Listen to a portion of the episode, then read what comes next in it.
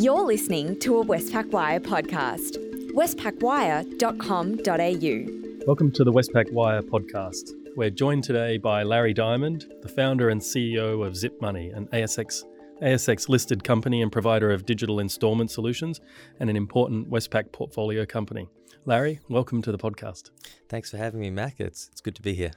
So, I thought we could start by uh, you telling us a little about your life story. Where did you grow up? Uh, what did your parents do? Mm-hmm. Uh, you know, what where did you go to university, and what decisions did you make afterwards? Wow, that's a it's a nice long intro. But uh, I was actually, funny enough, born in South Africa which uh, sometimes you might hear a bit of the accent come come out, and, and, moved here when I was young. And parents really left left South Africa um, because of the apartheid and and uh, the compulsory cons- cons- conscription over there. So that was really the kind of genesis for kind of leaving. And they left their family, set up shop in Australia, went to school here, and um, you know normal normal upbringing. Went to uh, went to university and really got caught onto the wind of technology. So I, I, sort of finished high school in 1999, which was really the beginning of the the dot com boom, and really got excited about tech. Had done a lot of coding at, at, at university and jumped into a technology degree, which was really really exciting. So I learned a lot about database design, business logic, and that really led me into my first job, which was really a, was a business analyst at Pacific Brands when they when they listed actually, and that was awesome experience for me. You know, really, really young, left home, went to Melbourne and um, worked in some of the brands like Bonds, Berlei, Hush Puppy, Dunlop, etc. And it was just a really great eye opener for me because I was very young, had a pretty you know, pretty uh, st- large remit where I could go into any of the companies, sit down with any of the general managers, and just ask them lots of questions about what they do and how we can improve using technology. Um, so did that for a few years, learned a hell of a lot, and uh, and then dot com boom came and went, and uh, decided to move into investment banking. So spent about seven years working at Macquarie and, and Deutsche Bank, which was really such an exciting place, uh, particularly Macquarie. Um, you know the the culture there was was unbelievable. And we used to joke that 5 p.m. was sort of midday. so you get to 5 p.m., go to the gym, get a bite to eat, and then you go back with with all of your colleagues and friends and basically work till the wee hours of the morning. But the learning curve was was insane. So you know, after about one year of work, that's sort of two years in the life of Pacific Brands, uh, and then spent about seven years working in in uh, investment banking. Um, learned a lot.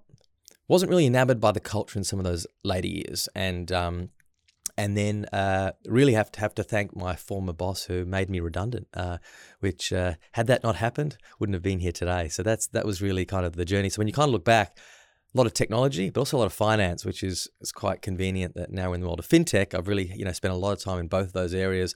And when you look back, it all kind of makes sense, uh, and really gave me a really good foundation to to start Zip.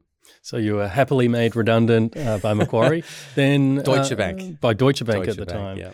Uh, and so then, um, talk us through the next steps. How did you how did you come about the mm. idea mm. of founding Zip? How did you find your co-founder Peter Gray? Yep.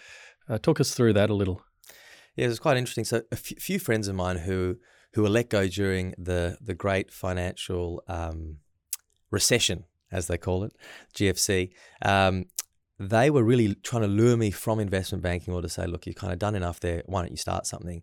Now, I wasn't really, my background really wasn't a serial entrepreneur. I'm not one of these guys that set up lots and lots of businesses. You know, had a few things where used to sell things at school, make a bit of money, but that was really was was really it's after I left Deutsche Bank.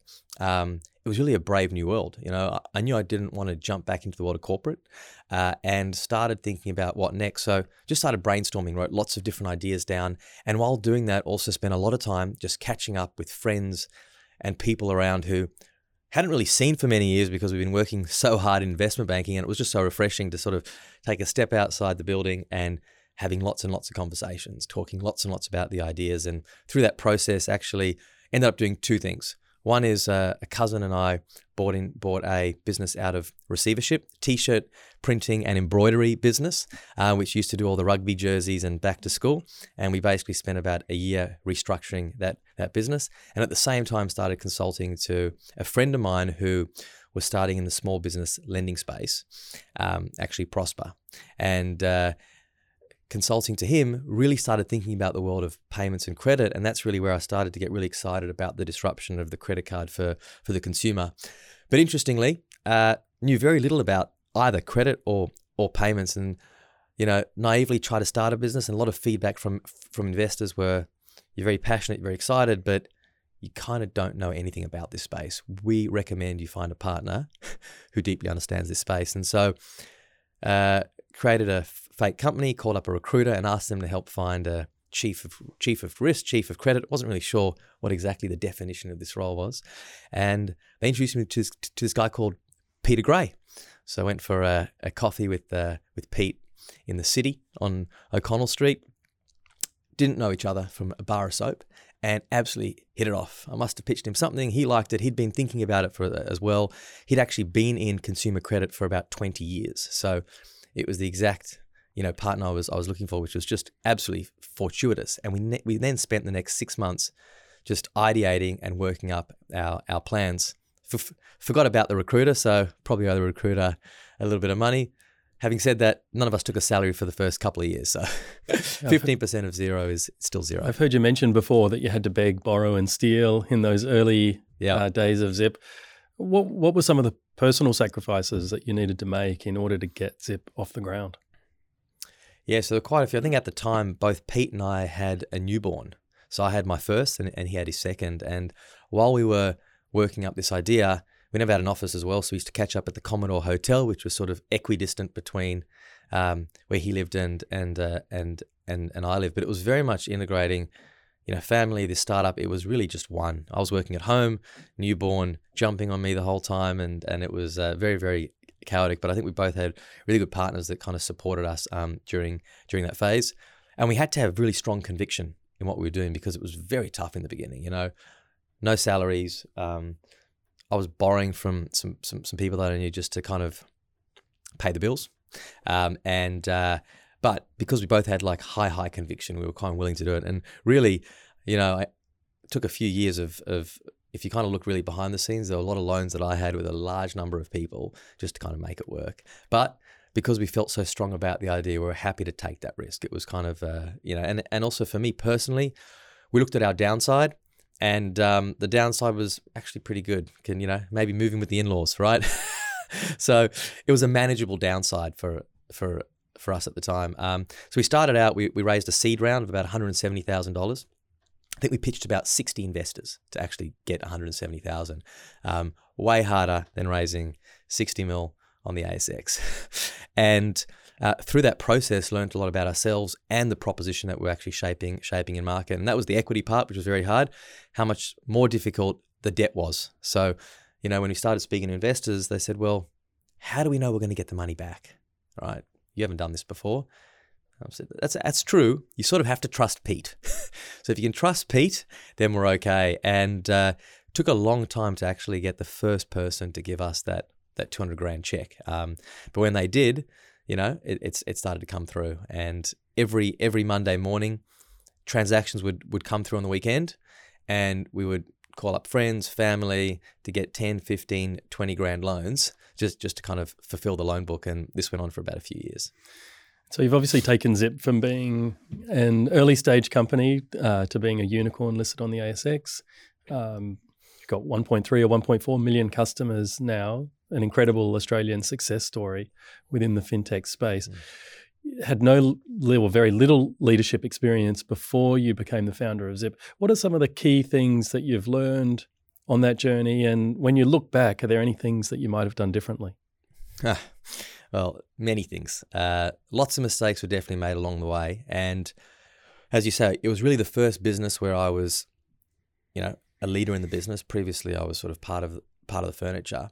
Um, but every stage is actually quite quite different. You know, so stage one was about building product, getting seed funding, and really doing everything from all of us were doing, you know, sales, underwriting, uh, product development. So that stage, again, it's it's identifying at each stage what are the critical things that actually need to be done, and so that worked really well. Um, uh, was really was more sort of a partnership of, of, really a few of us because we were all doing a lot together.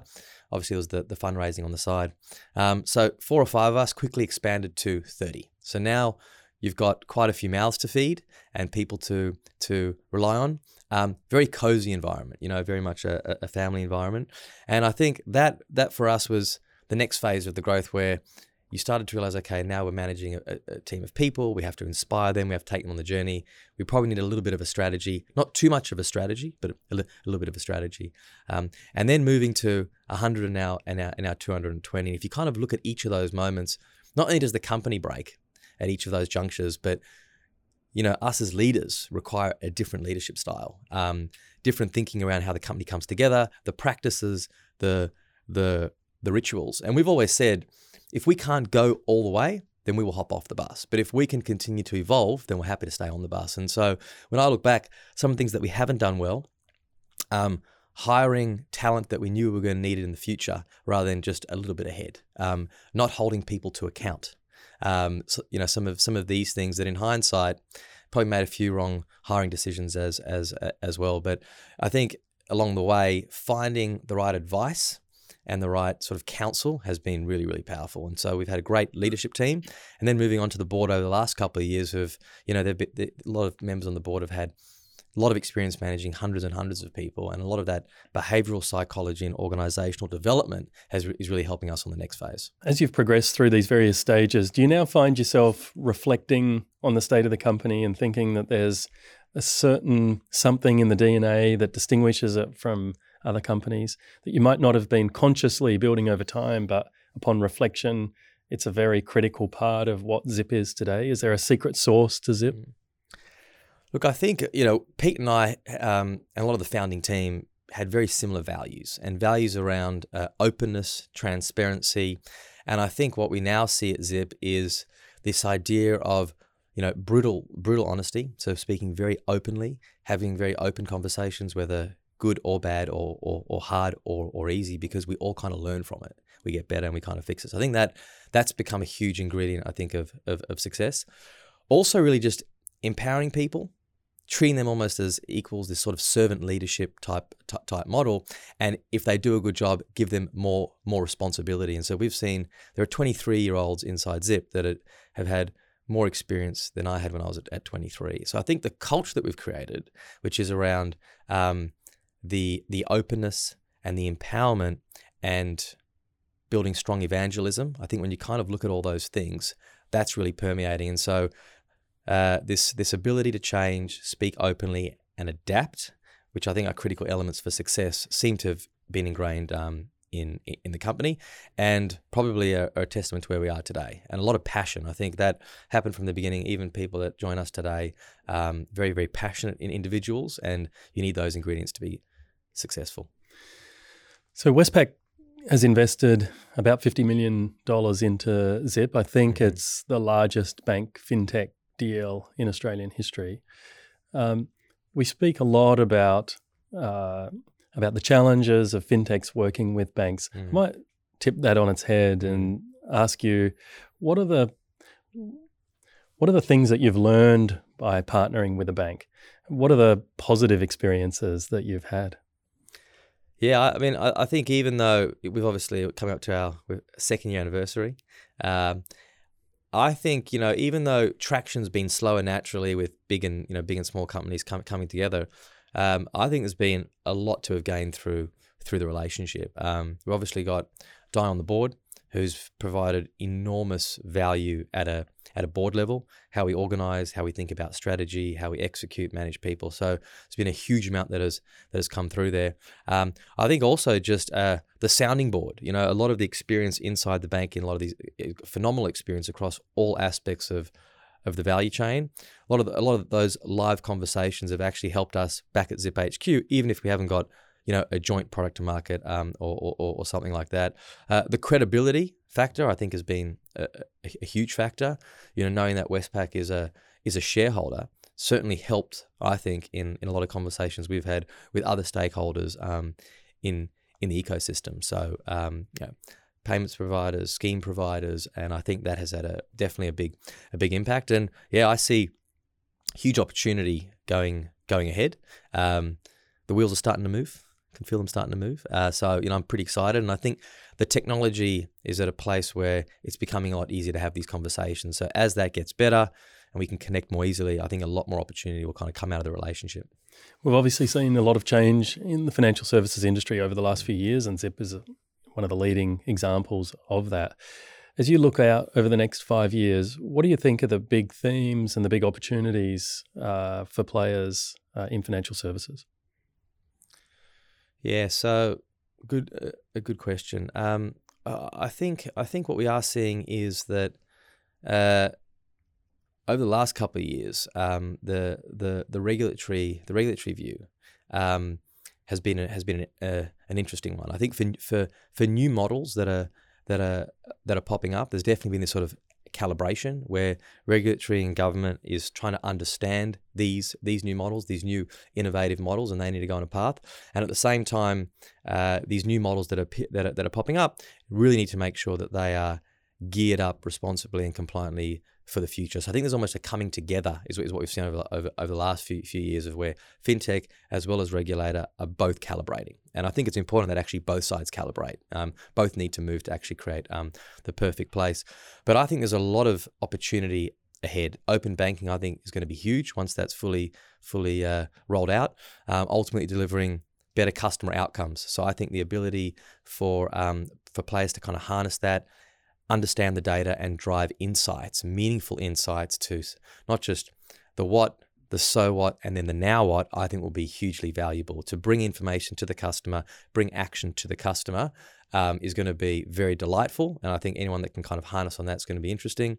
And I think also um, the ability to uh, offer products quickly and easily in the digital world um, through all these APIs is going to be very, very uh, fascinating. But underpinning all of that, the technology is going to enable very, very interesting models in in in, in market, and they're going to come from from everywhere. I think superannuation is probably the next big one for me. That's really going to take uh, take charge. Um, another area for me is probably the the the coming together of loyalty and and payments as well. I think you're going to see, you know, the, the disruption of the loyalty and and payment um, constructs is for me another very very in- interesting place.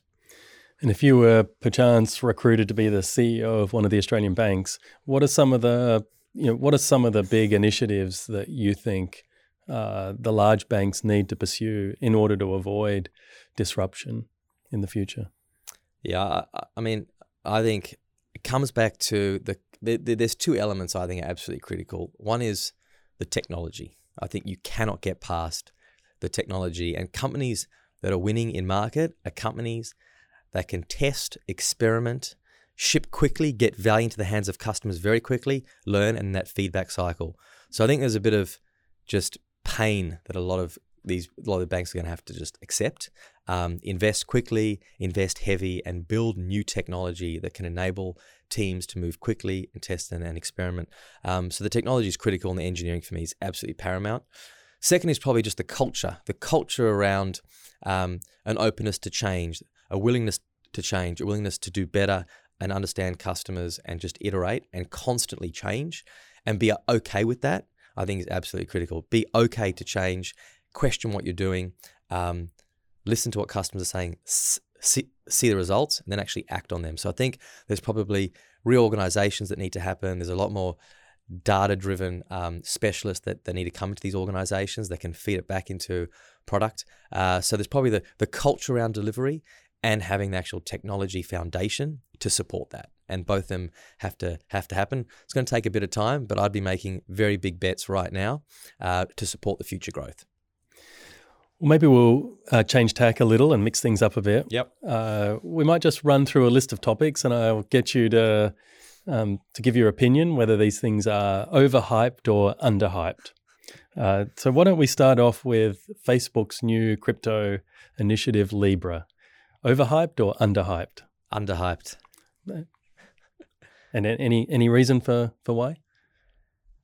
I, I think uh, if if that gets going, um, you've got a new digital currency. It's not it's not really a uh, a cryptocurrency. It's more a, a, a digital coin. Um, could be you know US dollar, uh, the British sterling, and there's going to be the Libra coin. So I think if enough people get onto that, uh, which it looks like they they will over time. Huge disruption, reducing the costs of uh, acquiring and acceptance down to down to zero. So underhyped at this stage. And then the implications then for Bitcoin, overhyped. Well, Bitcoin for, for me is more the uh, is more the gold version, um, and uh, I think it's probably right now. I mean, it's it's up fifty percent this week, so probably overhyped. Uh, and uh, but I think Bitcoin's here to stay. Uh, what about Slack? Slack underhyped. I mean, I the, the example I use is um, if you read the book, um, is it Shoe Dog, which is the Nike the the Nike history. When he started his business, he was sending letters. Right? How long would that take? Five a week, two weeks to get correspondence. Then you move to email. Slack is instant. So if you're using email, uh, I would I would equate the move from from mail to email, from email to Slack. So why wouldn't you jump on it? Um, it's much more functional. It's real time. Does put demands on you in your personal life, outside work hours, but it's a game changer. Uh, you said you grew up in South Africa. What about South Africa? Overhyped or underhyped? South Africa. South Africa's struggling at the moment. So uh, probably um, underhyped to the negative. Um, and then what about Tesla and electric vehicles? Uh, electric vehicles probably underhyped. Uh, I still think there's probably 10 to 15 years um, before we see sort of mainstream adoption, uh, but then I think it will tip quite quickly. So on that basis, you know, over the next 20 years, underhyped. Um, so I've been reliably informed that as a youngster you roamed the Bondi streets uh, mm-hmm. uh, as a hippie, long hair. Any truth to to these accounts? I can neither confirm nor deny these uh, allegations. I might have had dreadlocks. You're definitely a free spirit. Still are a free spirit. Um, and if you could turn your uh, if you could turn back and advise your 18 year old self, what are some of the what are some of the thoughts and advice that you might give uh, give to yourself? Probably join a startup. Join a startup early. Uh, I think academics is is good and useful, but there's nothing that's going to teach you more than working in a business and in the right type of business. So probably jumping into a startup rather than being conditioned to go down the path of, uh, you know, commerce. You know, often people go commerce, law, become a lawyer, etc., etc. I think you need to look at look at it slightly differently. I think if you want to go down that path, great, but get into the real world, work in an environment where we're seeing now those skills that you can that you can uh, develop in in startup land. I think incredibly powerful for the future, and even those skills can help transform larger organizations. So probably get into the startup world a little bit sooner, uh, and uh, probably start investing in crypto. um, one of the questions that I always like to ask guests is uh, uh, to nominate their favorite book and also the book that they're reading at the moment. Any any recommendations for me or for our listeners? Yeah, so uh, the book I'm reading now is Blitzscaling by Reid Hoffman. Uh, one of our board members gave that to me. That's a really good book. Um, I think, uh, given the stage that Zip is at, which is really the the, the scale up, that's been a really great read. I'm I'm I'm, re- I'm reading that at the moment. Um, this idea about how to scale quickly um, in the face of competition, trying to build a two-sided marketplace. You know, prioritizing speed over efficiency, and and making so that's that's actually really powerful right now. Uh, best book of all time, or, or a go-to. Look, I think for us, books like Good to Great have been very helpful in, in us shaping our our strategy. Uh, the hard thing about hard things as well, which which, which you're probably f- f- familiar with, have been have been good ones for me. Well, Larry, we're out of time. Uh, thanks very much for uh, for stopping by to have a chat uh, with Westpac. Congratulations on all the success you've had with uh, with Zip. It's a terrific Australian success story, and we look forward to con- uh, seeing your continued success. Thanks so much, Mac. All the best. That's all from us today at Westpac Wire. For more, head to westpacwire.com.au.